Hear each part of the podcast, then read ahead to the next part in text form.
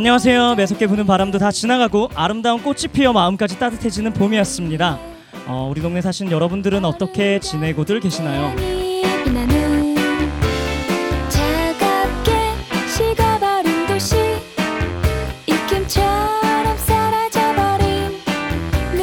네, 무언가를 시작한다는 것, 네, 공부를 시작한다는 것, 친구를 사귀기 시작한다는 것, 어. 네, 연애를 시작한다는 것, 직장을 시작한다는 것, 창업을 시작한다는 것. 네, 우리는 수많은 시작의 기로에 설 때가 많죠. 그럴 때마다 두근거리기도 하고 신날 것 같기도 하고 네, 걱정이 많이 되기도 하고 기대가 되기도 합니다. 네, 여러분은 무언가를 시작할 때 어떤 마음으로 시작하나요? 네, 저희 마이리틀 스테이지 라디오 시작에 앞서 기대하는 마음을 가져봅니다.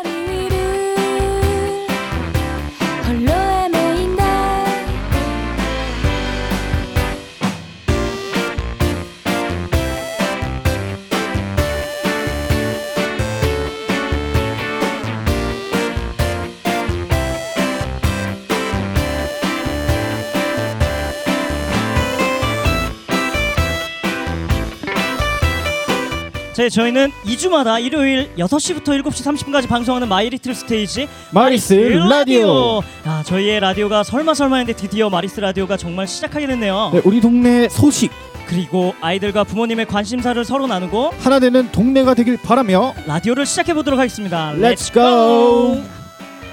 네, 저희가 소개가 늦었네요. 어, 이번에 마리스 라디오의 진행을 맡게 된 네, 예, 언어의 마스터 MC 수호 네, 부드러운 직관력 MC 꾹이고요. 여러 가지 많이 부족하지만 여러분들에게 조그마한 웃음과 크크 우리 동네 좋은 소식을 예 전할 수 있도록 즐거운 동네를 만들어가기 위해 쩔어 노력하도록 하겠습니다. 네 마리스 라디오 총 4부 순서로 되어 있는데요. 사부죠, 사부. 네, 1부 몹쓸 투표 몹쓸 투표. 일단 설명해 드리겠습니다. 2부는 네가 진짜로 원하는 게 뭐야? 네가 진짜로 원하는 게 뭐야? 네, 3부는 나에게 문화촌이란 네, 네, 4부는 전설의 레전드 네, 이런 순서가 되어 있는데요. 네 그렇죠. 어, 1부 순서는 저희 몹쓸 투표입니다. 몹쓸 투표는 뭐냐면 세상 살아가면서 많은 선택의 기로에 설 때가 되게 참 많은데요. 어, 양념 프라이드, 짜장 짬뽕, 문과 이과 등 어, 여러 가지 고민할 때가 참 많은데 어, 이걸로 고민해도 되나 싶을 정도의 대상을 두고 저희가 투표하고 분석하는 시간입니다. 혹시 짜장 좋아하세요? 짬뽕 좋아하세요? 하나 둘 셋. 짜장. 짜장. 어, 어, 이런 음식을 고민하는 게 맞나요? 네 이것도 괜찮지만 어, 저희가 좀 더 보잘것없고 좀 더 고민해지 못 고민해보지 못한 부분을 가지고 저희가 몹쓸 투표를 진행하게 됩니다. 네, 저희가 여러분들에게 어, 좀 참여할 수 있는 여러 가지 방법으로 호박골 미니언즈를 저기 소공원에다 설치해놨습니다. 그리고 호박골 미니언즈를 통해서 여러분들에게 많은 사연과 참여를 부탁드리고요. 특히 몹쓸 투표에는 여러분이 스티커를 붙여주시면 됩니다. 가끔씩 스티커를 누가 훔쳐가요. 저희가 훔쳐갈 때마다 사야 돼요. 저희가 네, 네 아직 뭐 여기저기서 지원비가 오는 게 아니라 저희 돈으로 하는 거라서 그렇죠. 네, 스티커를 훔쳐가지지는 않으셨으면 좋겠고 스티커로 붙여주시면 좋을 것 같습니다. 어 그리고 저희 주제에 맞는 사연들을 많이 부탁드립니다. 그래서 저희가 그 사연을 읽어드리고 다양한 선물도 팡팡, 팡팡. 터지니까 많은 관심과 참여 부탁드립니다. 네, 럭셔리 공연 방송 마리스 라디오 여러분과 함께 하고 있습니다. 네, 그럼 본격적으로 쓸데없는 투표, 몹쓸 투표 시작해 보도록 하겠습니다. 렛츠 Let's 고!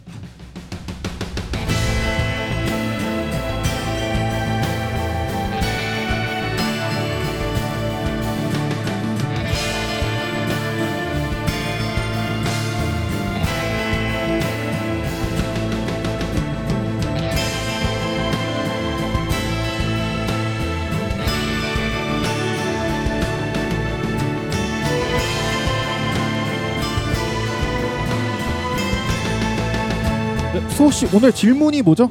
네, 이런 투표 어떨까 합니다. 우리 동네 마을 라디오를 시작합니다. 여러분들은 관심이 있으십니까? 아니면 관심이 없으시나요? 여러분들의 생각은 어떨까요? 어떤가? MC 국이는 어때요? 저는 관심이 없습니다. 솔직히 냉정하게 어, 저희들의 얼굴을 보시면 알 것 같습니다. 있습니까? 뭐가 있을까요? 얼굴이요. 얼굴이 없어요? 아니 여, 여러분 다 아시다시피 어, 저희가 얼굴이 안 생겼습니다. 그래서 어, 외모지상주의 사회에 어, 이거 바위로 계란 위에 바위치기 아닌가? 바위에 계란치겠죠. 아니 아니 계란 위에 힘껏 바위로 부셔버린다는 느낌으로 보시면 될 것 같아요. 네. 아, 근데 저는 반대예요. 저는 관심이 있다고 생각합니다. 지금 저를 이렇게 봐주시는 분들이 있다는 것만으로 저희의 라디오에 관심이 있으신 거 아닐까요? 그죠? 어, 봐주시는 분이 있죠. 원래 저희가 네. 대본대로라면은 여기 관심이 없어가지고 미니언즈 있죠. 저 미니언즈에 네. 사연함이 없을 거- 사연이 없을 네. 줄 알았는데 그렇죠. 사연이 생각보다 많아. 네. 사연이 저희가 아무 광고도 안 했고 지금 이거를 현수막 걸지 않았는데 한 40개 정도 들어왔죠. 그죠? 그쵸 40개인데 사실 40개 뭐 네, 많은. 내용이 있는 건 아니지만 네, 많은 아기들이 그냥 받아쓰기 정도로 하는 정도 있긴 있는데 아무튼 많은 참여를 부탁드립니다. 네, 그러면 자 그럼 마을 라디오 시작합니다. 관심이 있습니까 없습니까 사전에 투표한 결과를 확인해 보도록 하겠습니다. 어떤 결과이가요? 투표를 하지 않았죠. 그죠? 네, 그렇죠. 투표 안 했죠. 오늘 참여하시는 분들을 보면서 어, 어, 생각해 보려고 했는데 여러분들이 그래도 많은 관심이 있지 않나. 우리 동네는 그래도 이런 거에 좀 관심이 있지 않나라는 생각을 네, 해봅니다. 그러면서 제가 요새 아재 개그가 좀 재밌는 것 같아요. 그래가지고 자 아재 개그 하나 준비했는데 한번 해볼게요. 네. 문제 문제. 돌잔치를 영어로 하면 뭘까요? 돌잔치를 영어로 하면 동자님 돌잔치를 영어로 하면 뭘까요? 돌잔치를 영어로 하면 돌잔치를 영어로 하면 rock festival. rock festival. rock festival. rock이 이제 영어로 돌이라는 거죠. 그죠? 그죠? 그래서 돌잔치라는 거죠. 어, 네. 네, 자, 참. 저, 저 여기 재미없는 분위기에서 하나 더 하겠습니다. 그럼 하나 더. 문제. 어, 지금 이제 저녁이 돼가고 있죠. 어. 네, 저녁이 되고 있습니다. 낮에는 이제 해가 쨍쨍 떠 있잖아요. 제가 방금 전까지 쨍쨍 떠 있었는데, 네. 그죠? 해를 취재하는 사람은 해를, 취재하는 사람은 뭘까요? 해를, 해를 취재 정답 아시는 분에게 선물을 드리도록 하겠습니다. 네, 선물을 해를 드리겠습니다. 취재하는 사람? 취- 정답은 해리포터. 해 그리고 리포터. 해 그리고 리포터입니다. 자, 저희가 마을 라디오를 시작합니다. 여러분들 관심 있으십니까 없으십니까라는 주제로 투표를 해보려고 했는데요. 네. 어. 좀 그래도 처음에는 저희가 부족하고 또 사람들도 많이 관심을 안 가질 수도 있지만 계속해서 저희가 이거를 어 10회, 20회, 30회, 40회 하다 보면 저희도 잘할 수도 있을 것 같고 사람들도 많은 관심을 갖지 않을까라고 생각해 봅니다. 네, 그렇죠? 그러면은 네. 네, 럭셔리 공연 방송 마리스 라디오 네, 여러분과 함께 하고 있습니다. 네, 수호 씨 오늘의 몹쓸 투표 두 분의 두 번째 질문이 뭐죠? 두 번째 두 질문. 번째 질문. 이런 투표 어떨까 합니다. 여러분들이 직접 투표한 내용인데요. 네. 초능력. 여러분들의 초능력이 생긴다면 상대방의 속마음을 알 수 있다. 그리고 순간 이동을 할 수 있다. 이 두 가지의 초능력을 여러분들이 고를 수 있다면 여러분은 어떤 걸 고르시겠습니까? 어떤 걸 고를까? 어떤 거? 네, 수호 씨는 어떻게 생각해요? 어 저는 저는 속마음을 상대방 마음을 아는 게 참 매력 있는 능력인 것 같아요. 관심법에 상대방의 이제 마음을 아는 능력이 제일 우리에게 필요한 능력이 아닐까라고 생각합니다. 왜요? 왜죠? MC9 여자친구 있나요? 네? 여자친구 있어요? 아니요. 여자친구한테 혹시 아니 여자한테 여자친구 아니라 그냥 여자친구한테 이상한 타이밍에 이상한 말을 하거나 그러진 않나요? 제가 그랬을 것 같나요? 네 그런 일을 자주 본 것 같아요 제가 그죠? 아니 아니 아니 그런 애 이거 제가 갑자기 갑자기 드는 에피소드 하나가 생각나는데 네 어 제가 겪은 일은 아니고 그냥 친구의 아는 친구의 친구의 친구 얘기인데요. 12월 31일 네, 저녁이 지나고 1월 1일이 되는 날이었습니다. 네, 2016년이죠. 이제 올해. 네 2016년. 올해 네. 그날 집에 가기가 너무 싫은 거예요. 그래가지고 어, 친구랑 야 찜질방 가서 자자 이랬죠. 근데 찜질방 네 그때가 1월 1일 새벽 4시쯤이었나 그랬을 거예요. 네 그렇게 양지 스포텍 갔습니다. 양지 스포텍 어딘지 아시죠? 양지 스포츠 그 유진상가 네, 쪽에 네, 그쵸. 그죠? 그 유진상 근처에 거기가 저희가 너무 피곤해가지고 야 우리 빨리 씻고 가서 자자 이래가지고 이렇게 얘기를 하고 제가 이- 이렇게 계산을 하고 네 위로 올라갔습니다. 근데 보시면 알다시피 남자 탈의실은 3층에 있습니다. 근데 저희가 옷을 받고 저 문을 열고 이렇게 들어가는데 어떤 아주머니가 소리를 지르는 거예요. 야! 이놈들 여기 왜 들어와? 찜질방인데 아줌마가 있는 거야. 그래서 저희가 갑자기 패닉 상태가 온 거예요. 어, 이거 뭐지? 여기 어디지? 왜 우리가 여기 왔는 거지? 우리가 3층 탈의실로 갔어야 되는데 저희가 너무 피곤한 나머지 2층 여자 탈의실로 가게 된 거죠. 여자 탈의실 노리신 거 아닌가요? 아니 아니 아니요.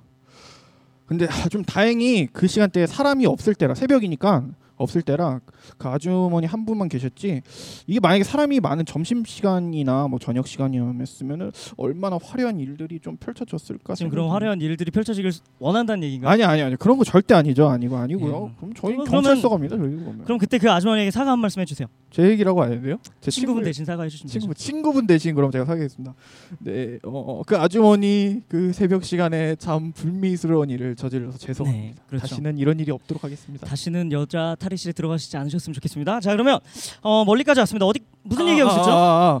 초등에 상대방의 속마음을 알 수 있다 아니면 순간 네. 이동을 할 수 있다 어 저는 속마음을 알 수 있다를 상 제가 추천한 내용인데요. 네. 어 이걸 알면은 참 좋을 것 같아요. 제가 좋아하는 여자친구가 생겼다. 만약에 MC9이가 여자친구 없잖아요. 네. 좋아하는 여자가 생겼어요. 그럼 그 좋아하는 여자의 마음을 알고 있어요. 그럼 좋겠죠. 그쵸? 사귀고 싶어. 네. 그럼 요, 그 속마음을 우리는 알 수 없지만 알 수 있다는 것 자체가 너무 좋은 것 같아요. 그렇죠? 네. 그럴 때 보통 사람들은 어떻게 해요? 어떤데요? MC9이 좋아하는 사람 생기면 어떻게 해요?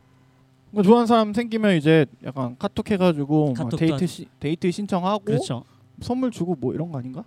보통 이런 거 얘기하고 노력하다 보면 MC9이 어떻게 돼요? 어떻게 되는데요? 바로 이제 그 여자가 바로 다른 남자와 사귀고 있는 거죠. 그렇죠? 에? MC9 자주 경험하는 일 아닌가요? 아니요, 저 그런 적 없는 예, 것 우리는. 항상 연애를 하고 싶거나 무슨 직장 생활을 하거나 이럴 때 제일 중요한 게 뭘까요? 중요한 게 뭘까요? 타이밍이죠. 아 타이밍. 직장 상사에게 아, 딱 잘 보일 수 있는 타이밍. 그죠? 그죠? 그 연애할 수 있는 여자친구를 꼬실 수 있는 타이밍 딱 이런 게 타이밍이란 게 있어요. 그럼 어떤 순간에 어떤 상황에 딱 그녀에게 어떤 말로 마음을 얻는지가 참 중요한 것 같아요. 근데 우리 남자들 MC9는 어때요? 전그 아닌데 타이밍- 저는 완전, 아, 그 타이밍 잘 못 맞추는 것 같은데 항상. 전 완전 연애 지금 고수예요. 여자친구 있어요 없어요? 없는데 네 그렇죠. 여자친구 그래도 아 저는 순간이동 능력을 선택하겠습니다. 솔직히 어 제가 어디 언제 어디든지 막 순간 이동 할수 있잖아요. 그러면은 딱 여자친구한테 딱 전화해가지고 여자친구한테 야 어디야? 아 야로 하면 안 되겠다. 이름을 정해야 네, 되겠어요. 그렇죠. 수기? 아 수기 좀 이상하고 이쁜 여자친구 전지현 전지현 괜찮아? 아 네. 전지현 하면 야, 지연아 그래. 아, 지연아 너 어디니? 하면 딱 그래서 어, 신촌이야?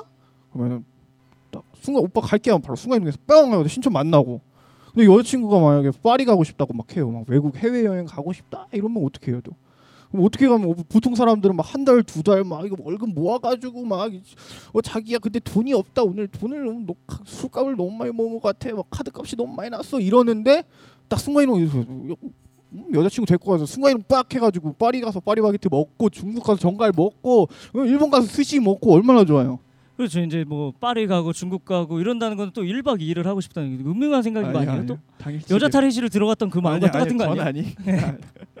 아무튼 우리 동네에서 문화촌에서 아니 호박골에서 어, 이 초능력에 대한 투표를 했습니다. 이 투표의 결과가 결과 저희가 미리 확인을 했어요. 저기 뒤에 붙어 있는데 그렇죠? 네, 저 미니언즈 확인했는데 자 네, 그렇죠. 결과는 결과는 결과는 어떻게 됐죠? 상대방의 속마음을 알 수 있다가 그렇죠. 이겼습니다. 네. 관심법. 저기 호박골 지금 미니언제 보시면은 스티커가 많이 붙여 있습니다. 어 근데 원래는 한 수요일까지만 해도 순간 이동이 압도적으로 이기고 있었는데 목요일 날 누군가가 속마음에다가 한 10개를 붙여 놨는지 갑자기 혼자 누가 막 네. 붙인 것 같아 이거. 네, 속마음이 꽉 찼어요. 아무튼 아무튼 뭐 속마음을 안다는 건 참 좋은 것 같아요. 그렇죠. 근데 제가 여기서 이렇게 질 수는 없죠. 속마음을 알 수 있다의 단점을 제가 한번 분석을 해드리겠습니다. 얼마나 안 좋은지. 어, 네. 근데 상대방의 속마음을 다 안다는 거는 인생이 재미없어요. 어? 모르는 마음 때문에 애가 타고 그것 때문에 노력하는 게 인생 아니겠습니까? 그럴까요? 아닌가? 알면은 더 풍성해지겠죠. 아니에요, 아니에요. 우리가 연애를 하면서 상대방의 속마음을 다 알면서 연애를 하면 얼마나 지루하겠어요. 아니죠. 제가 사랑하는 사람이 있으면 그 여자를 딱 행복하게 만들어 줄 수 있잖아요. 그 여자가 뭐가 필요한지 어떤 마음을 갖는지 딱 알 수 있습니다. 얼마나 좋아요. 내 여자의 행복, 내 가족의 행복, 내 친구의 행복 얼마나 좋습니까? 여자친구의 입장에 대어 볼까요, 한번? 순간 이동을 한다고 치면 여자친구가 한, 언제는 쉬고 싶은 날이 있을 수도 있고 그렇죠, 그렇죠. 어 남자친구를 안 만나고 싶은 날도 있을 수도 있고 음. 쉬고 싶을 때 머리도 안 감을 수 있고 씻지도 않을 수도 있는데 그런 날 갑자기 내 앞에 딱 하고 나타나면 얼마나 귀찮겠어요. 얼마나 불쾌하고 이거야말로 사생활이 없이 사생활 침해 아닌가요? 완전 짜증 날 것 같은데. 아니 아니 아니요. 언제 어디서인지 딱 나타나잖아요. 아 여자친구 위험해 위험한 상황 있어. 근데 내가 순간에 딱 해가지고 지켜주면 얼마나 멋있어. 네, 뭐 로맨틱 가이 아닌가? 아니죠 로맨틱 가이는 아니고 아무튼 MC고 여자친구부터 만드셨으면 좋겠어요. 네, 아무튼 자이 이번 투표 내용을 가지고 결론을 슬슬 내어보도록 하겠습니다. 어, 초능력 상대방의 속마음을 알 수 있다와 순간 이동을 할 수 있다.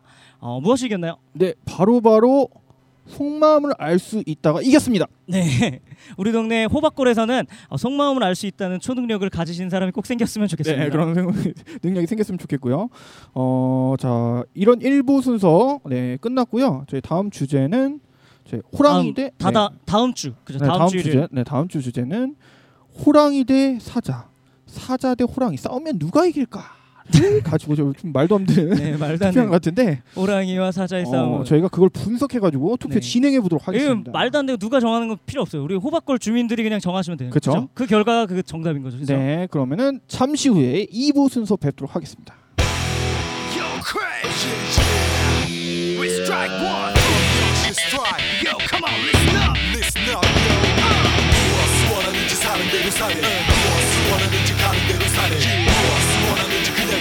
되는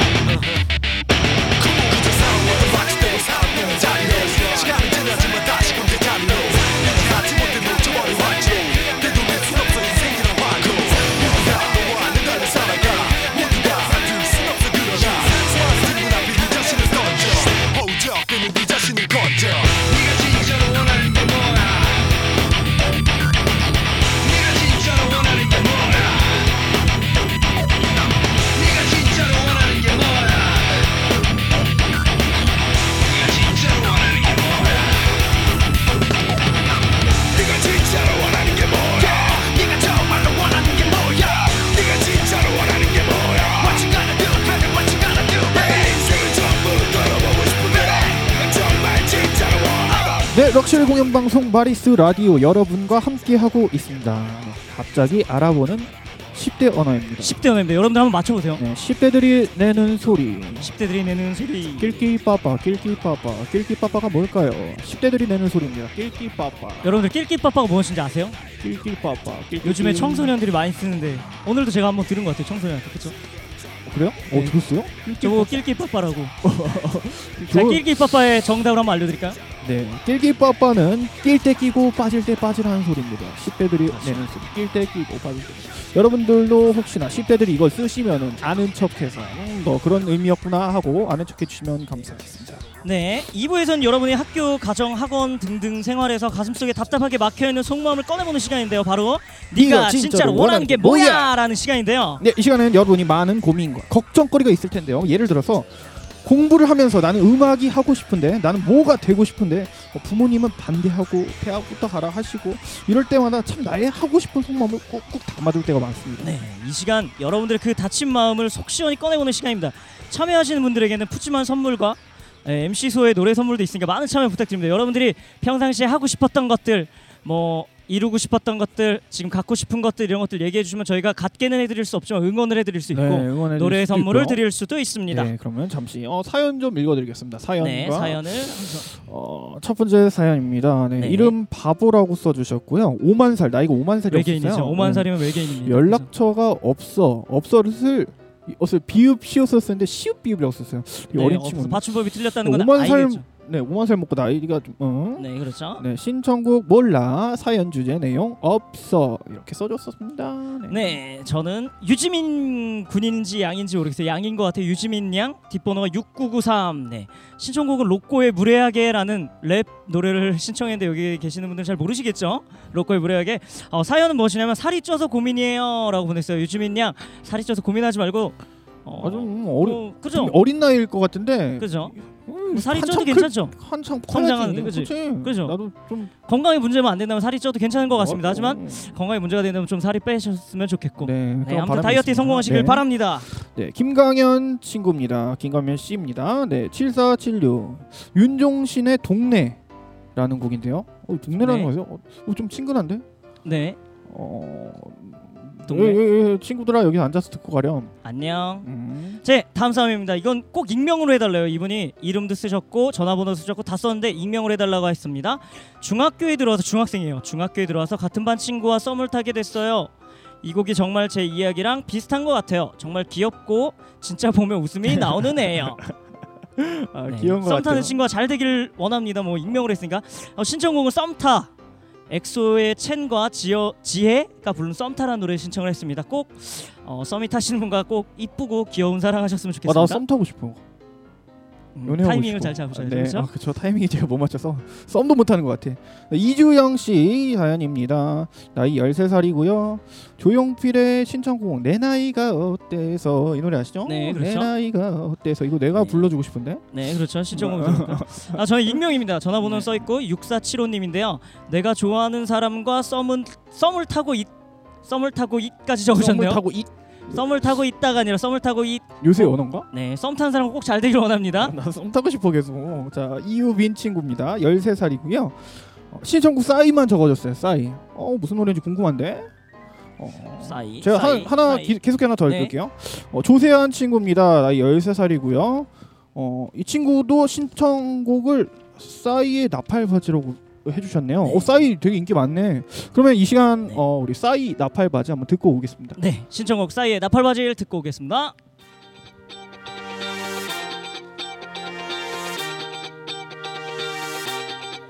분위기 살려 엄마 사람 살려 Let's give it up, live it up, baby 나른나라 나팔바지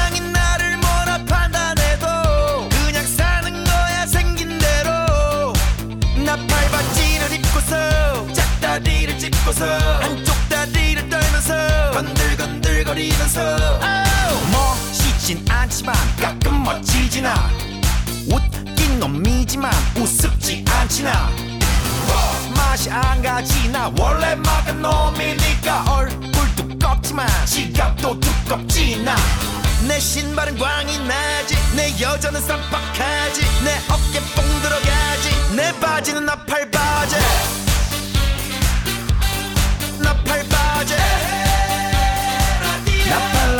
나팔 나팔 나팔 바지 나팔 나팔 밤새고 달려 아무도 못 말려 Everybody 날라래들을 파래 네, 싸이의 나팔 바지였습니다. 네. 네, 별로 이렇게 즐거워하는 노래가 아닌 것 같아요. 저희가 사실 이 라디오를 준비할 때 청소년을 대상을 준비했어요. 왜냐하면 어, 우리 지금 여기 계시는 어, 우리 어르신들께서도 청소년에게 같이 있으면 즐거워하시니까. 그쵸 즐거워하죠. 그래서 청소년들이 이곳에 모일 수 있는 그날까지 라디오가 잘 진행됐길 원하면서 계속해서 사연을 읽겠습니다. 네. 엑소의 팬이에요. 아마도 한 중학생 정도 된 것 같아요. 이름은 세연이 무슨 세연일까요? 배세연 씨, 배세연 양, 세연아. 저는 엑소를 사랑하니까 하면서 Call Me Baby라는 노래를 신청했습니다. 어 다음에도 엑소 엑소 약간 투표 있을 것 같아요. 혹시 엑소 아시나요? 아, 우리? 역시 어, 회장님 이거- 역시 당연히 엑소라고 요즘 젊은이들이 참 좋아하는 어, 그룹 중에 한 그쵸, 그룹인 그쵸. 것 같습니다. 남자 자, 그룹인데. 어, 그럼 네. 다음 나 네, 다음, 다음. 사연. 네, 이름이 멍청이고요. 네. 나이는 너무 많아. 하나, 일십, 일, 백, 백, 좀한 천, 일억 만, 살 십억. 되는 네, 것 같은데? 1억 살 되는 멍청이 친구. 예? 네, 신청곡으로 내 나이가 어때서 네, 사연 그리고- 주제 내용 늘어서 뭐가 늘어서. 늘었을까요? 뭐가 늘었을까요? 네. 궁금하네. 궁금하게 하네. 저는 어떤 친구가 이렇게 자신의 이름만 불러주길 원하는 것 같아요. 종민아, 이종민이가 종민이가 8살인데 종민이가 사연을 혹시 4개나 썼는데 아무 전화번호 내용이 뒤가 없어. 6632? 다섯 개를 썼네요. 그죠? 그, 종민이, 여기, 여기 663. 종민이, 종민이, 이종민 종민이, 친구가 여기- 종민이. 저는 어, 한 친구가 한 세 개를 썼어요. 근데 쓰는 것마다 이름이 달라요. 여섯 살인데 유도영이라고 써 있는 것 같기도 하고 유모영이라고 써 있는 것 같기도 하고 유소영이라고 써 있는 거세 개가 다 이름이 다른 것 같아요. 좀 받아쓰기를 한 것 같아요. 여기서 그죠? 그쵸. 저희 여기- 사연 용지로 좀 여러분들의 어, 글쓰기 능력이 향상되길 원하면서 아, 네. 사연 일단 넣어주기만 해도 너무 일단 그렇죠. 기뻐 기뻤어요. 네. 어, 다음 사연 유이주 친구입니다. 11살이고요. 어, 신청곡으로 다이너마이트. 어, 이런 노래가 있나요? 어, 네. 신곡이요. 네, 사연 주제 내용으로는 그냥 놀고 싶어요. 네. 어, 11살 친구인데 놀고 싶다니. 어, 너무 학원만 다니고 공부만 하고 어, 이러는 거 아닐까요? 마음이 아프네요. 네, 항상 즐겁게 놀 수 있는 시간이 항상 생기길 원하면서 네, 저희도 응원합니다. 네. 네. 그러면은 어, 장정후 친구입니다. 11살이고요. 어, 신청곡은 트와이스의 취어라. 취어라. 사연 주제 내용으로는 놀기라고. 아, 이 친구도 놀, 너무 놀고 싶나 봐. 11살 친구인데. 네 놀고 싶은 거죠. 요즘 놀고, 놀고 싶은 날인가 11살인가 보네. 그러니까 11살이 놀고 싶을 때나 봐. 그렇죠. 놀고 그러면은 싶은 그 마음을 담아서 우리 트와이스의 취어럽 듣고 오겠습니다. 날. 네. 취어럽. 취어럽 아닙니다. 취어럽입니다. 싫어?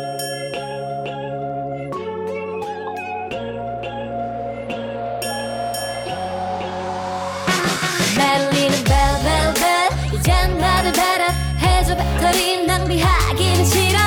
자꾸만 봐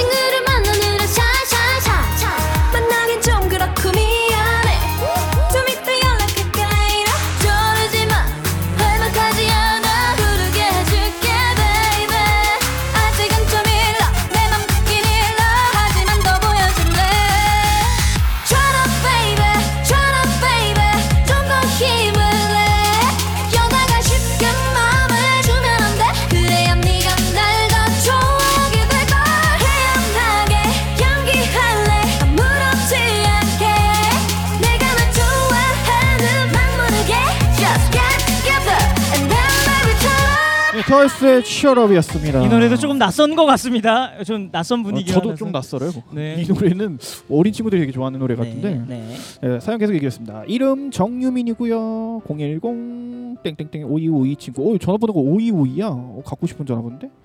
그리고 신청곡으로 센티라이즈, 센티라이즈 뭐지? 센티라이즈 뭐지? 무슨 노래일까요? 모르게 뭔지 좋은데 락이 좋아서라고 썼어요. 락을 좋아하는 어, 친구. 락 되게 좋아하시는 친구나 봐. 네. 다음 사연 읽어볼까요? 네, 다음 사연은 변지민 친구입니다. 변지민이 12살이고요. 네. 어, Maroon 5의 Sugar란 곡을 네, 신청곡으로 했고요. 사연 내용에는 힘들고 스트레스를 받을 때 어, 특히 시험이나 학원 갈 때 힘이 되는 노래예요. 공감 가시나요? 여러분들 어. 공감 가실까요? Sugar라는 노래가? 일단 좀 네. 어, 이- 무슨 노래인지는 사실 잘 모르겠는데 일단은 어, 학원 갈 때 힘이 많이 드- 네. 일단 힘을 봐요. 얻었으면 좋겠어요. 지민 양. 지민 네. 양 힘이 어, 얻었으면 좋겠습니다. 힘들 때 좀 노래 듣는 게 참 힘이 되는 것 같아요. 그래요. 여러분들도 노래 듣고 많이 힘이 되셨으면 좋겠습니다. 일단 네. 우리 지민 군을 응원합니다. 힘내세요. 네, 힘내서 화이팅! 자 마지막 사연입니다. 여아름양, 여아름양, 아름양이겠죠? 아름이, 네, 여, 아름 아름. 아름양, 네 아름 친구. 뒷번호 628님입니다. 저희가 전화번호를 받는 이유는 어, 뭔가 다른 연락을 하려고 그러는 게 아니라 선물을 드리기 위한 거죠, 그렇죠? 그렇죠. 네. 네, 아무튼 신청곡은 남자친구가 생겼으면 좋겠다 노래를 하지 않았고 남자친구가 생겼으면 좋겠다 사연은 외로워요 유유유 다들 친구들이랑 놀러 가는데 전 친구들이 아 다들 남자 친구랑 놀러 가는데 전 친구들이랑 놀러 가요. 괜찮아요. 저도 여자친구 없어요. 그렇죠. 그래서 저희가 이 친구를 위해서 저희가 직접 노래 선물을 준비해 왔는데 이 친구가 오지 않았어요. 그렇죠? 그렇죠. 아름 제 아는 친구인데 네, 아름이 얼마 오늘- 안 돼. 아무튼 이번에 저희가 준비한 노래는 나는 나비라는 노래를 준비해 봤습니다. 박수 치면서 좀 즐겁게 불러주는 시간을 가졌으면 좋겠어요. 네, 윤도현의 나는 나비 이죠. I'm fly, butterfly. 네. 네, 윤도현의 나는 나는 나비. 나는 나비. 좀 오늘 저희가 네가 어 네가 원하는 게 뭐야라는 주제로 2부를 순서를 하면서 사실 다들 원하는 것들이 참 많은 것 같은데 나는 나비라는 노래가 그런 것 같아요. 좀 그런 것들을 잘 이뤄 나갔으면 좋겠고, 그렇죠? 잘 그랬으면 좋겠다라는 내용인 것 같아서 한번 불러드렸고요. 네, 어, 이렇게 해서 어, 2부 순서인 네가 진짜로 원하는 게 뭐야라는 순서는 사실 끝났습니다. 원래는 어, 좀 속마음에 좀 답답하고 내가 진짜 그렇죠. 원하는 게 뭐야, 내가 뭐 그렇죠. 약간 꿈이나 뭐 하고 싶은 거 이걸 와서 좀 인터뷰하고 좀 나누는 시간이 필요했었는데 저희의 꿈이 있는데 저희의 꿈이 있는데 우리 마을 주민 분들이 여기 와가지고 자기가 진짜 원하는 게 뭔지도 말해주셨으면 좋겠고 같이 노래도 부르는 시간도 가졌으면 좋겠고 저희의 꿈이 그거예요. 저희의 꿈은 막 학생들이 와서 자기가 진짜 하고 싶은 것들 우리 좀어주 저희 뭐 어머니 아버지 할아버지 할머니들한테 들려드리고 그런 거 같이 공감하고 이렇게 나가면 좀 같은 동네 사람으로서 같이 좋지 않을까 그죠? 그렇죠, 네. 어, 여러분들도 어, 혹시나 이제 나중에 이런 얘기를 나눴을 때 어, 속마음을 좀 털어놓고 공감되고 좀 네. 힐링이 되는 어, 그런 네. 나중에 시간이 되었으면 좋겠습니다. 네, 많은 사연 부탁드립니다. 아무튼 네, 잠시 후에 3부 순서에서 뵙도록 하겠습니다.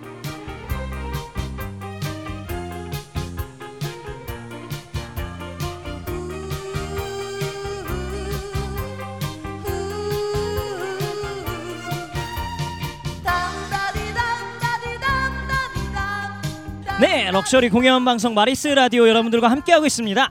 이번 순서는 3부 순서인 나에게 나에게 문화촌이란 문화촌이란. 자 이번 주 라디오 주제이기도 한데요. 이런 주제로 함께할 텐데 내가 살고 있는 이 동네를 어떻게 생각하는지 장소, 시간, 느낌, 사람 뭐든 다 좋습니다. 나에게 문화촌이란 어떤지 여러 가지로 표현한 걸 여러분들이 보내주신 사연을 얘기하고 라이브로 음악을 들려드리는 시간을 가져보도록 할 텐데요.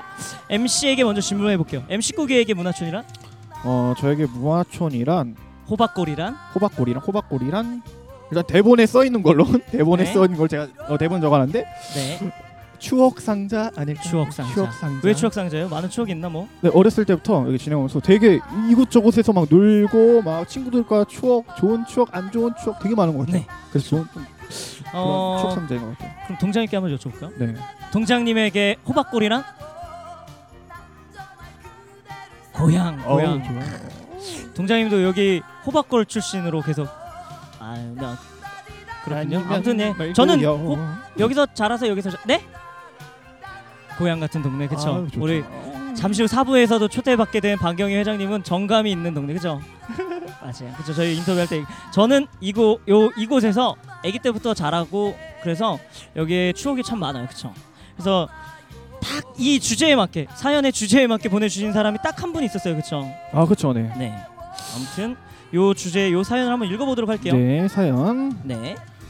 장규민 씨입니다. 장규민 씨 1470 네, 신청곡으로 우리 동네 이름은 동요라고 되었네요. 네. 어, 우리 동네 사연은요. 우리 동네 이름은 홍은동인데 아주 아주 좋아요. 정말 좋아요. 커다란 내거리엔 뭐든지다 있어요. 아 뭐든지다 뭐든지다 있어요. 이 은행도 있고 병원도 있고 인형 가게도 있고 어, 유치원 노래를 부르며 처음으로 동네를 아빠랑 돌고 있네요. 이런 거였어요. 어 아빠랑 돌고 있는 아버님께서 쓰신 거 아닌가, 그렇죠? 그렇죠? 아무튼 요 신청곡이 우리 동네 이름은요라는 곡을 아시나요 혹시? 모르겠어요. 처음 혹시 아세요?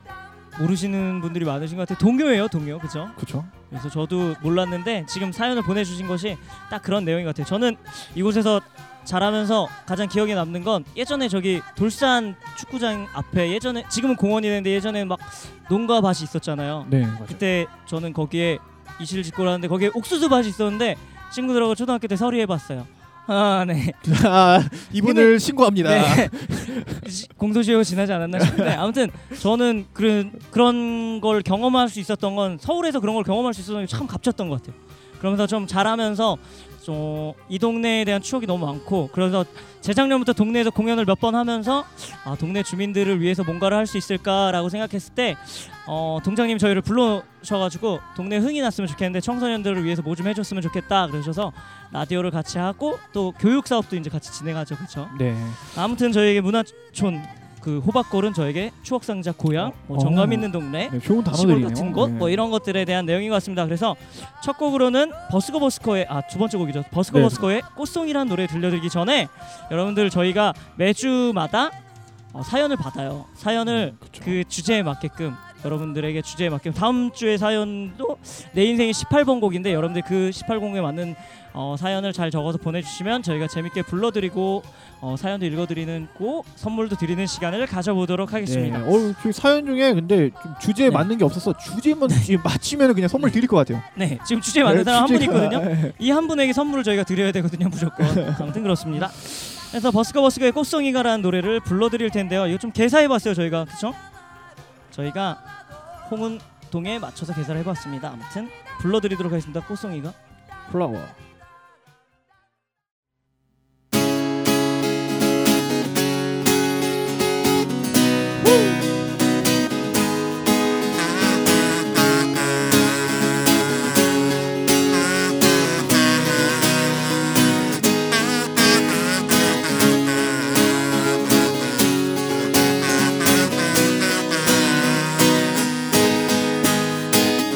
배드민턴 치자고 꼬셔 커피 한 잔 하자고 불러. 동네 한 번 걷자고 꼬셔 넌한 번도 그래 안 된다는 말이 없었지. 꽃송이가 꽃송이가 그래 그래 피었네. 꽃송이가 꽃송이가 그 꽃 한 송이가 그래 그래 피었구나. 거리의 사람들 수많은 사람들 그 길의 사람들. 그래 나는 내게 얼마만큼 특별한 건지 그게 어려운 거야. 그게 어려운 거라. 그게 어려운 거야. 차라리 내 연락 시도 좀 냉정하게 매정하다고 욕이라도 하게. 넌 너무 이기적인 천사 get away. 대체 그 웃음은 뭔데 왜 자꾸 헷갈리게 해? 외롭단 말 이제 내 앞에서 하지마. 그래봤자 난 남사친인 걸 오늘도 참아 말 못한 바보인 걸 맛있는 거 먹자고 꼬셔. 영화 보러 가자고 불러. Yeah. 홍제천 길 걷자고 꼬셔 넌 한 번도 그래 안 된다는 말이 없었지. 꽃송이가 꽃송이가 그래 그래 피었네. 꽃송이가 꽃송이가 그 꽃 한 송이가 그래 그래 피었구나. 거리의 사람들 수많은 사람들 그 길의 사람들. 그래 나는 내게 얼마만큼 건지 그게 어려운 거야. 그게 어려운 거야. 그게 어려운 거야.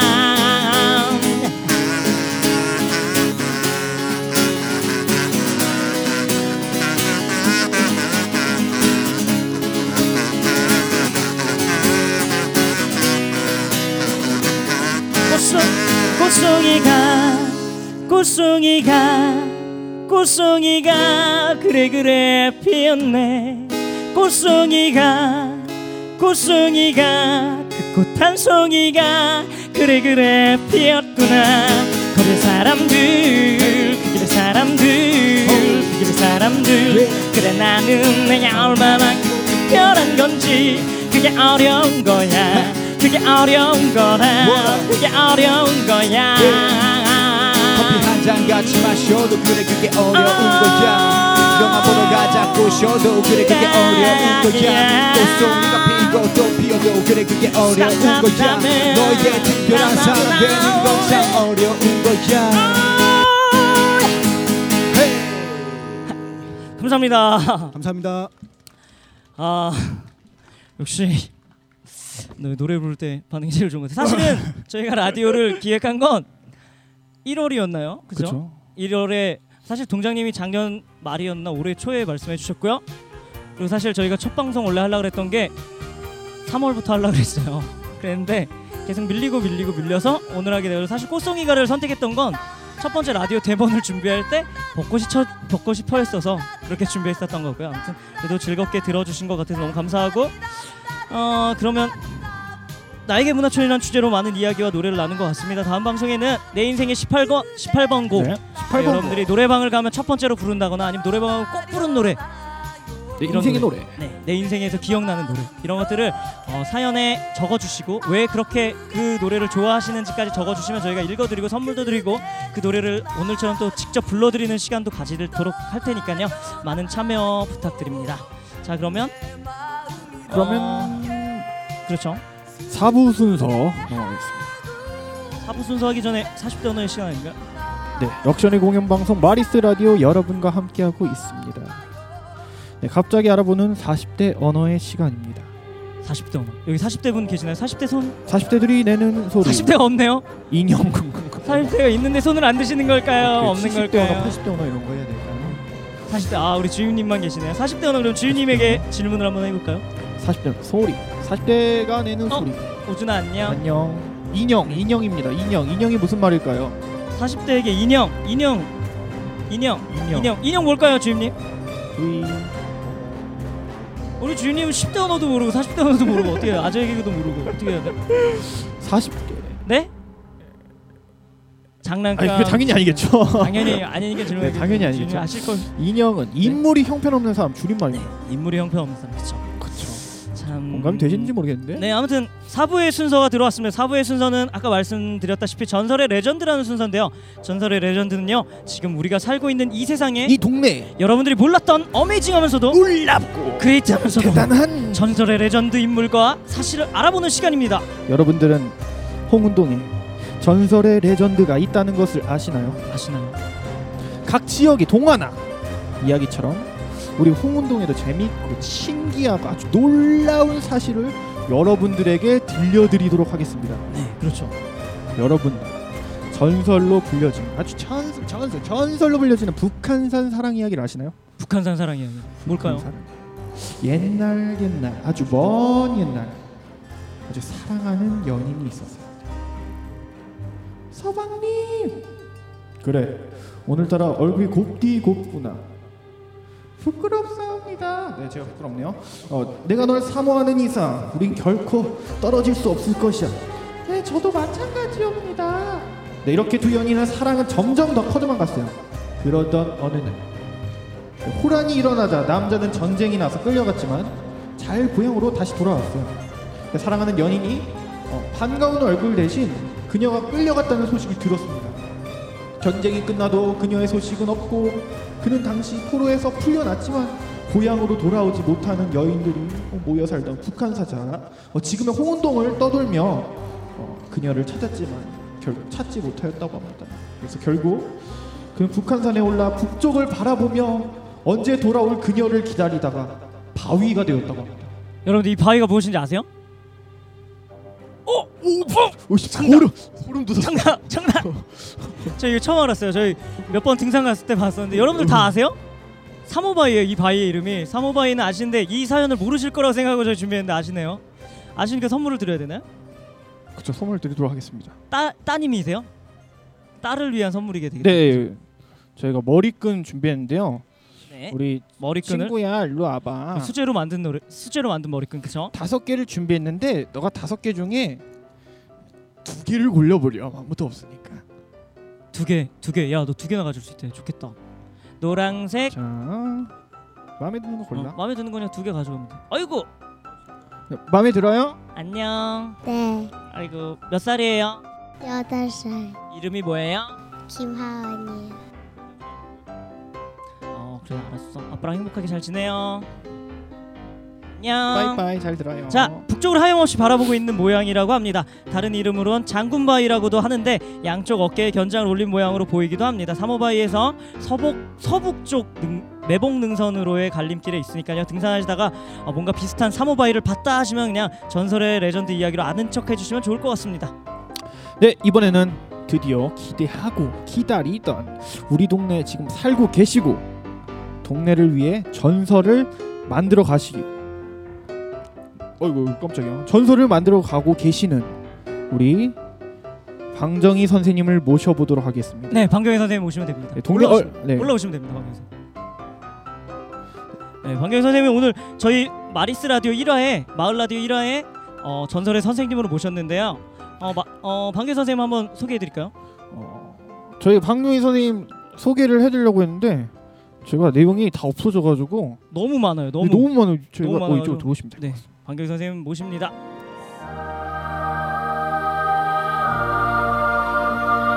다 같이 박수 한번 주시까요, 방경희 선생님께?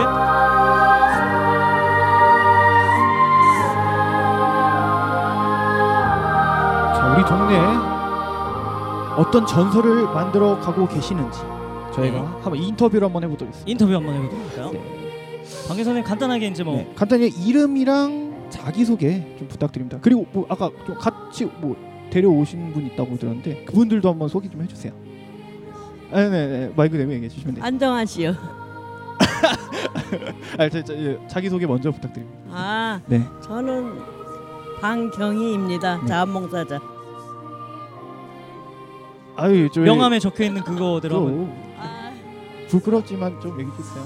어, 못 가? 다 잊어버렸는데. 아이고, 아이고, 아이고, 우리 인터뷰 하실 때 잘하셨는데. 자, 방경희 선생님입니다. 떨려서 안 나와요. 아, 떨려서 안? 나오시는 거 떨리셨구나. 그러면은 저희가 편안한 마음으로 저희가 질문 하나 드릴 테니까 그냥 편하게 네. 그때 얘기하듯이 말하시면 같아요. 어, 지금 동네 우리 동네에 어, 혹시 어떤 일들을 하고 계신지 네. 네, 궁금합니다. 저기 어려운 할머니 할아버지들 돕고 있고 네. 그 할머니 할아버지들한테 도시락 배달해드리고 어. 또 장애인들에게 밑반찬 해드리고 음, 네, 그렇게 하고 있습니다. 더 있지 않나요? 더 있잖아요. 제가 더 너무 많이 천천히 한번 나눠보도록 천천히. 하겠습니다. 여러분, 방경희 선생님은 한국에서 봉사왕을 2014년, 14년도 15년, 한국, 15년. 한국, 우리나라 1등, 그죠? 16년에도 네. 받을 예정이시죠? 예, 확실시 되고 있는데 3년 연속 한국에서 최고 봉사왕을 받으시는 분이에요, 그죠? 그렇죠. 네. 어우 지금 엄청 대단한 분을 모셔가지고 네, 저희도 저- 깜짝 놀랐어요. 1화 때 깜짝 이렇게 놀랐어요. 대단한 분을 모실 줄. 네, 사실 그렇죠. 네. 자, 그럼 다음 질문 한번 해보도록 하겠습니다. 네. 어 얼마나 이렇게 언제부터? 이런, 네. 언제부터 이런 일을 하시게 네, 되신 한- 봉사를? 네, 봉사는 한 20년 한 것 같아요. 20년 이나. 20년 이상. 그럼 지금부터 20년 전이면 몇 년이죠? 저, 저희가 여섯 살이 음. 96년? 그쯤부터겠죠, 그죠? 여섯 살이고 열 살. 네. 어, 어마어마합니다. 네, 여섯 오. 저희가 10살 때부터 그쵸?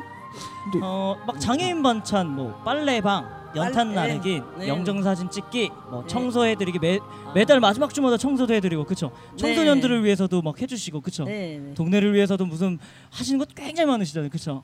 네. 네. 가장 뭐 가장 기억에 남는 거?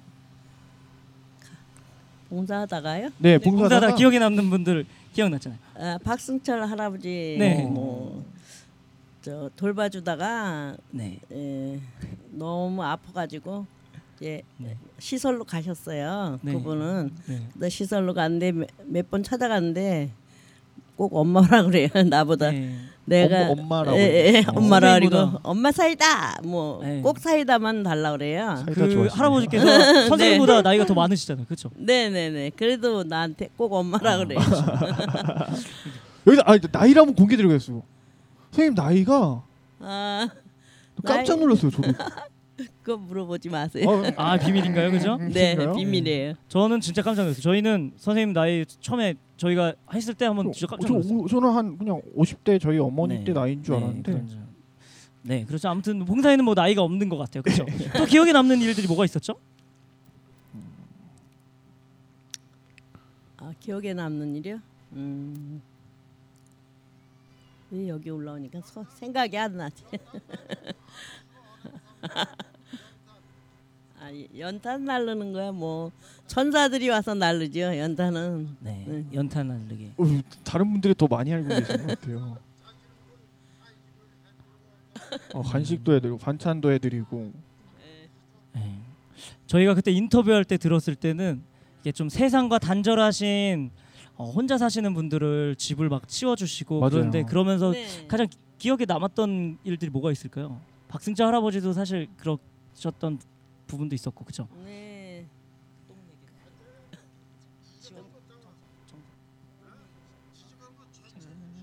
그렇죠. 아, 예, 지저분한 네. 걸잘 치워 그렇죠. 네네.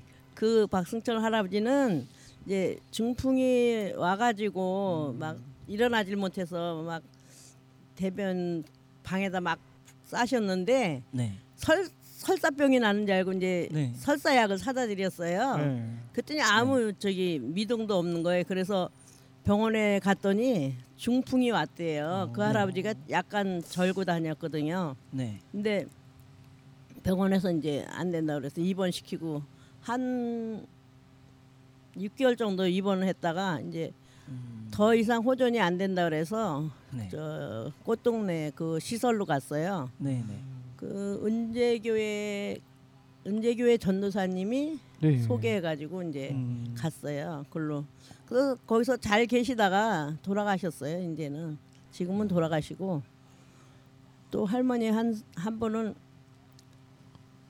자기가 난 자식은 아닌데 음, 어, 남편이 나가서 난 아들이 그 할머니한테 올라 네. 있었어요 호적에. 호적상. 그래서 그 할머니가 그 그걸 못 받았어요. 국가에서 주는 이제 그 혜택을 하나도 아. 못 받고 계시다가 이제 구청에서 확인을 하고 그 아들이 친아들이 아니고 그냥 남편이 나가서 난 아들인데 호적에만 올리고 있, 있었던 음, 아들이 그렇구나. 그래서 그게 판명이 돼서 이제 80 넘어서 그걸 받으셨어요 혜택을. 혜택을 이제. 예.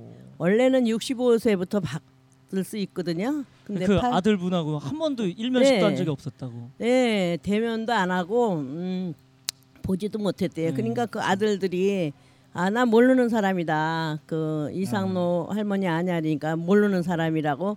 그래서 이제 그때서야 이제 나라에서 받는 돈을 받고 계셨어요. 그 전에는 뭐 청소 예, 길 쓸고 뭐 이렇게 해가지고 한 20만 원씩 받고 그래서 아주 어렵게 생활했어요. 음. 그래갖고 사는데 살다가 또 풍이 왔어요. 중풍이.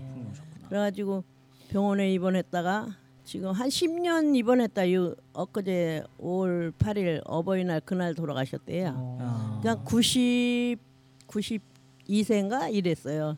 그러니까 82세 때부터 이제 그 국가에서 주는 음, 돈을 받고 있었죠. 그래서 지금 이제 돌아가셨어요. 그분도. 방정 선생님께서 이런 인터뷰를 저희가 한 3시간 정도 하는데 3시간 동안 이런 얘기를 계속 해 주셨어요. 쉬지 않고. 그죠? 맞아요. 저 너무 네. 놀랐어요. 좀 깜짝 놀랐어요. 이런 일들이 굉장히 많으시고 또 이렇게 뭐 이제 연탄 봉사 하시다가 좀 큰 일 한 번 있으셨잖아요. 그죠?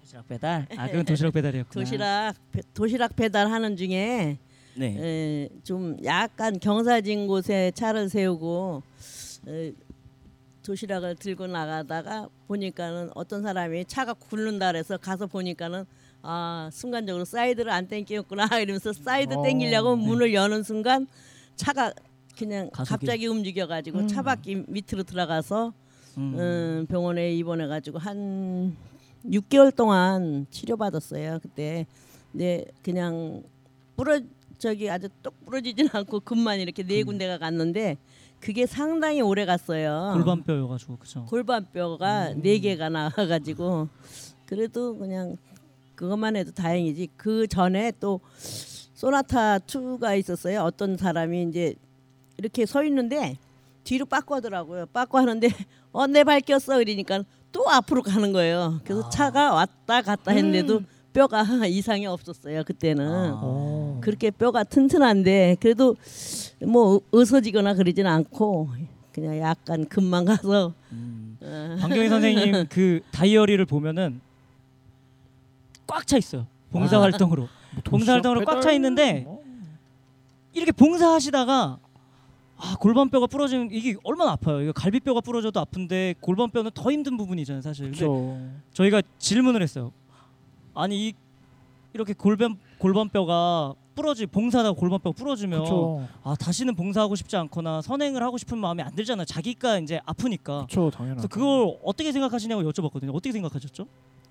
아 그래도 계속 해야 된다고 생각했죠. 그거는 이제 어, 방경희 아. 선생님께서 말씀하시기를 본인 잘못이지 봉사랑 무슨 상관이 있느냐. 그러니까요. 예, 예, 그렇죠. 예. 그래서 방경희 선생님이 이렇게 나이 나이가 본인보다 많은 분이 방경희 선생님의 아들처럼 되고 그죠? 그리고 네. 막 똥도 그냥 손으로 바로 바로 치우시더라고요. 우리은행에서 있었던 일도 한번 얘기해 볼까요? 네, 어떤 할머니가 화장실에 미처 못 가가지고 이제 그 대변을 보셨더라고요. 그냥 바지에다. 근데 의료은행에 2층에 거기 네. 가 보니까는 화장실에서 그냥 못 나오시고 계세요. 그래서 보니까 그냥 똥을 그냥 무척 많이 싸가지고 그냥 어. 어떻게 할 줄 모르는 거예요. 그래서 그걸 벗겨 버리고 네. 바지가 두 개 있더라고요. 그 할머니가 두 개를 입었어요. 네네네. 그래서 하나 벗겨서 그냥 비닐에 싸서 버리고 음, 그 하나를 입혀서 음, 빨리 가서 그냥 씻으셔야 되겠다고 네. 여치까지 이제 모셔다 드렸더니 할머니가 또 그 며느리가 있거든요. 네. 그다잘 씻겨줬다 그러더라고요. 어, 똥 그래서 그 할머니가 네. 나만 보면 되게 고맙게 생각해가지고 음. 막 천 원이든 이천 원이든 돈을 막 줘요 네. 우리 애한테 손자한테 아, 아 그렇게 아주 너무 고맙다고 그냥 음. 그 나를 그 아들이 얘기하는데 나를 최고로 친대 최고로 어. 아들이 그죠. 그 엄마가 그렇게 한다고 그렇게 얘기하더라고요 아들이 어, 방경 선생님 이렇게 하, 이, 인터뷰 때 말씀하셨는데 이렇게 세상하고 독, 그 뭐지 단절되어 있는 어르신들이나 아. 이런 분들 집에 가면은 그냥 똥이나 오줌이 그냥 바닥에 있다고 하더라고요. 화장실을 사용하시지. 어떻게 좀 네. 치우신지 나는 저는 사실 좀 약간 저, 저 같은 경우는 어린 나이도 있지만 이거를 어떻게 치울까 네. 뭐 이런 생각도 안들것 같아요. 이런 어떠 어떠한 마음으로 하시는지 참 궁금해요. 이런 네, 것을 봉사를 하실 때. 그냥 부모 같다 이렇게 생각하고 부모 같은 같다. 마음으로 아, 부모 하는 같은 거죠 마음으로. 부모님 항상 네. 부모님으로 생각하고 그렇게 아, 그렇게 하는 거죠 항상 그런 마음으로 봉사를. 네네네 어, 봉사를 20여 년 동안 하셨잖아요. 네. 항상 하신 이유는 뭘까요? 아 그냥 내가 좋아서 하는 거죠 어, 뭐 그냥 좋아서 좋아서. 네, 자기 만족 자기 이라 만족이 그러니까 뭐 하여튼 그런 걸 자기 거예요. 만족. 그 남을 도와주는 자기 만족 너무 좋은 것 같아요. 네. 사실 이게 남이 도와준다는 거면 자기한테 피해가 가지 않는 선에서 도와주잖아요 보통 근데 방경 선생님은 자신의 손에 똥이 묻든 그죠 자신이 네. 다치든 상관없이 네, 네 맞아요 좋아. 네 어머니 같은 마이크를 되나 마이크를 드려.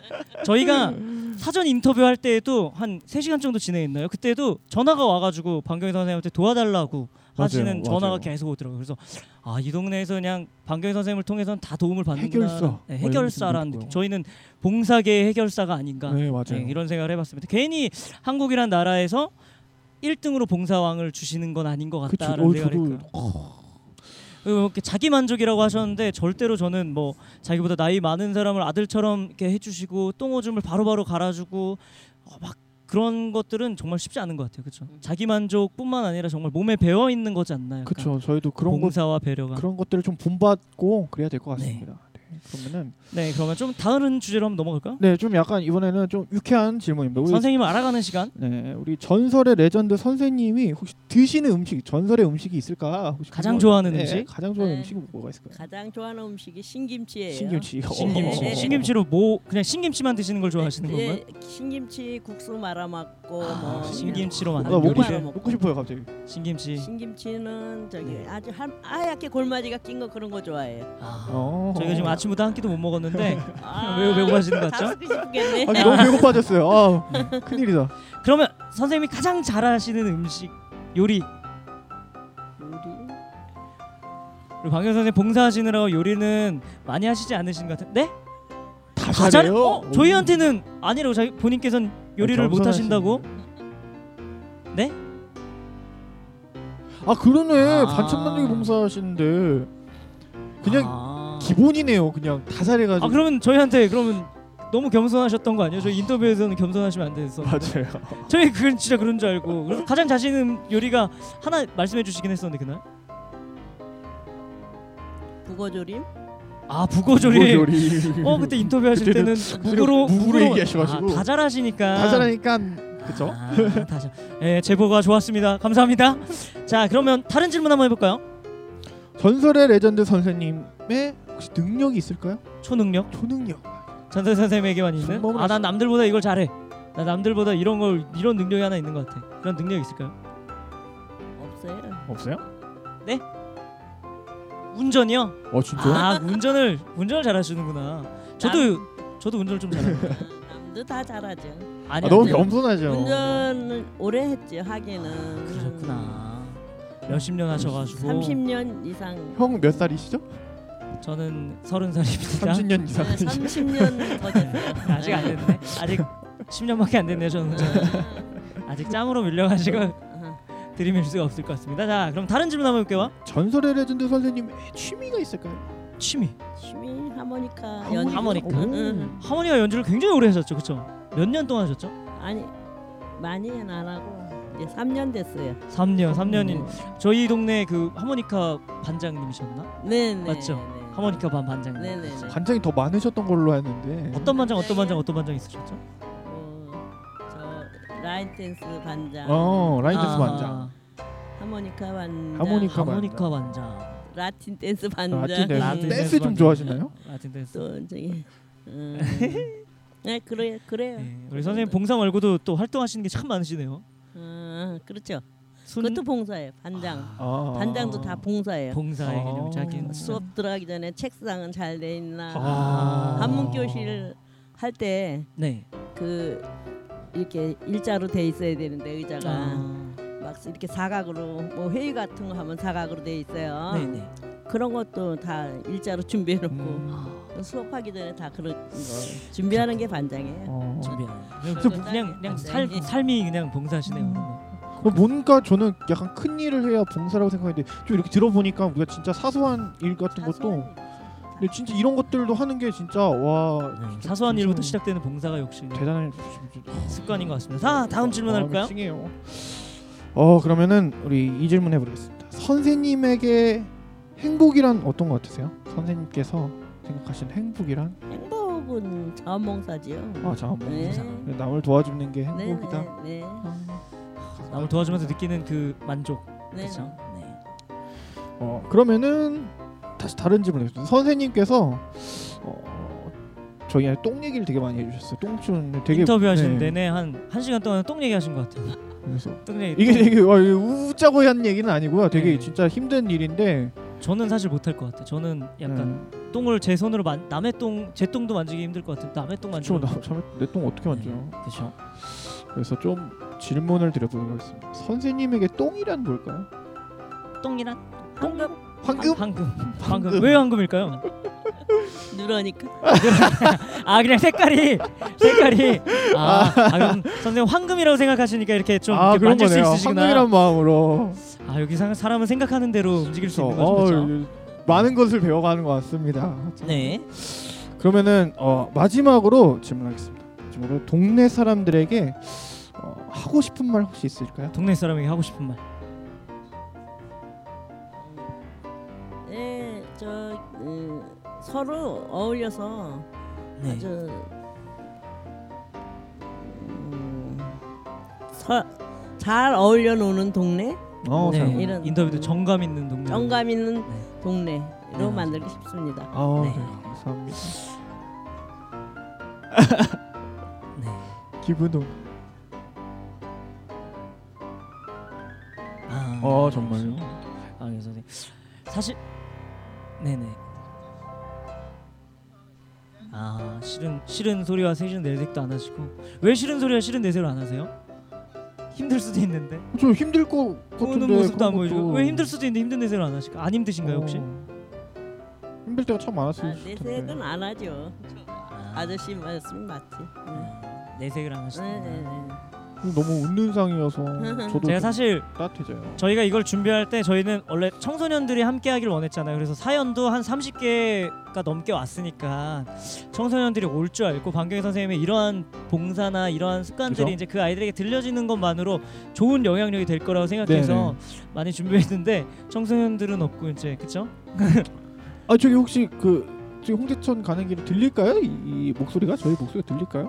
안 들려요. 안 들릴까요? 네, 안 들리시겠죠? 뭐 어쩔 수 없습니다. 뭐 어쨌든 그래도 다음번에 또 기회가 되시면 또 출연해 주시면 좋을 것 같습니다. 네, 네. 정말 어, 저에게 좋은 말씀 감사하고요. 저희 이야기를 나눠서 어, 너무나도 많은 부분을 저희가 배워가는 것 같아요. 어, 네. 아주 저희 동네를 위해 어, 열심히 힘쓰시는 우리 방영희 선생님 저희가 정말로 전설이십니다. 저희가 좋은 시간 내주셔서 감사합니다. 행쇼. 네, 감사합니다. 행복하세요.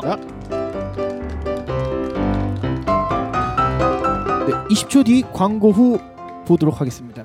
함께하며 도움을 주신 동사무소 서울홍성교회 BCP 감사드리고요. 네. 아직까지 저희에게 도움을 주는 곳은 서울홍성교회와 어, 동사무소 홍은일동 사, 홍은일동 주민센터밖에 없어요. 네. 자, 여러 곳곳에 있는 많은 분들의 도움을 많이 받으면서 진행하면 더 좋을 거라고 생각해요. 네. 저희가 필요한 게 있다는 게 아니라 같이 함께 어우러질 수 있다는 거 있어서 네. 그렇죠. 어, 저희가 마지막으로 우리 좋은 따뜻한 우리 방영희 선생님의 따뜻한 글 한마디로 마무리 지었으면 좋겠습니다.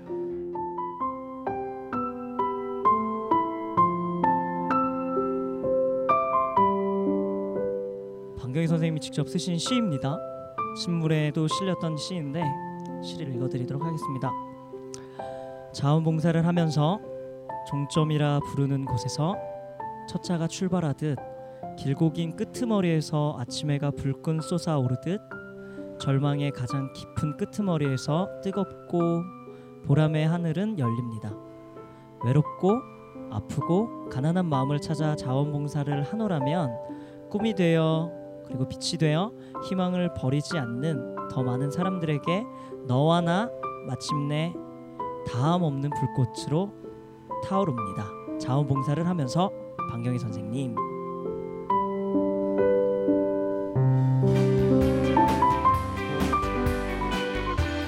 너 하나, 너 하나, 너 하나, 어, 너 너 하나 하나. 너무 좋은 단어인 것 같아요. 저희는 너 너 하나 하나. 너 하나 이거 너무 좋은 것 같아요. 방경 선생님처럼 좀 나이가 상관없이 네. 아무나 너 하나 그냥 친구 우리 우리가 된다는 거. 우리 동네 한 동네 정말 한 마음의 한 동네가 되길 바랍니다. 네, 짧게 설명해드리면 6월 4일날 너 하나 우리 네. 동네 페스티벌이 열리죠, 그죠? 네, 6월 4일날 여기서 너와 나 네. 우리 동네 페스티벌이라고 네, 이제 진행. 2주 뒤 토요일 그쵸? 네. 그래서 많은 분들이 이곳에서 좀 잔치를 여는데 좀 함께하는 시간 가졌으면 좋겠습니다. 네, 그래서 저희 청소년들과 그리고 저희 나이대인 청년들과 그리고 어, 어른들과 다 같이 어우러질 수 있는 홍운동이 되기를 원하면서 너와 나너 하나 너와 나 우리 동네. 페스티벌.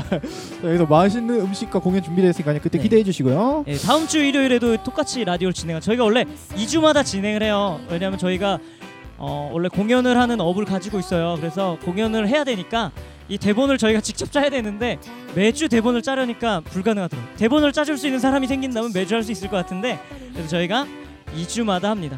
그리고 네. 아 다음 주부터 이제 서대문구도 저희 서대문구청에서도 저희에게 도움이 되겠죠? 어, 그런 저희 서대문구청 뭐 마을 뭐, 뭐 하는 무슨 사업에 뭐 그죠? 당선이 돼서 기억이 안 나는데. 지원을 해주는데 아무튼 서울 서대문구에서 그리고 홍은일동 주민센터에서 네. 그렇죠 함께 하고 있습니다. 여러분들 즐거우셨나요? 즐거우셨나요? 어우 반응 좋아서 좋아요. 감사합니다. 저도 너무 좋아요. 네, 조금이라도 스트레스가 풀리셨나요? 다음 주 이 시간 저희 마리스 라디오 보다 더 강하고 더 임팩트 있고 더 재밌는 것으로 준비해 오겠습니다. 여러분을 찾아뵙도록 하겠습니다. 혹시나 어, 라디오를 다시 듣고 싶으신 분이 계시다면 팟캐스트 들어가셔서 근데 팟캐스트가 저희가 한 1, 2주 뒤에 나올 것 같고요. 그렇죠. 네, 유튜브 들어가서가 아니면 페이스북에 마리스 라디오 검색하셔서 들어보시면 좋겠습니다. 네, 아직은 1화지만 아직은 좀 저희가 많이 부족하기도 하고 많이 마, 마을 주민들이 많이 오시지 않았지만 네. 2화, 3화 그리고 10화, 20화, 30화 되었을 땐 동네에 좋은 문화가 형성될 수 있는 라디오가 되기를 원하면서 저희는 이만 들어가 보도록 하겠습니다. 뿌잉 뿌잉 감사합니다. 멀어져간 작은 뒤.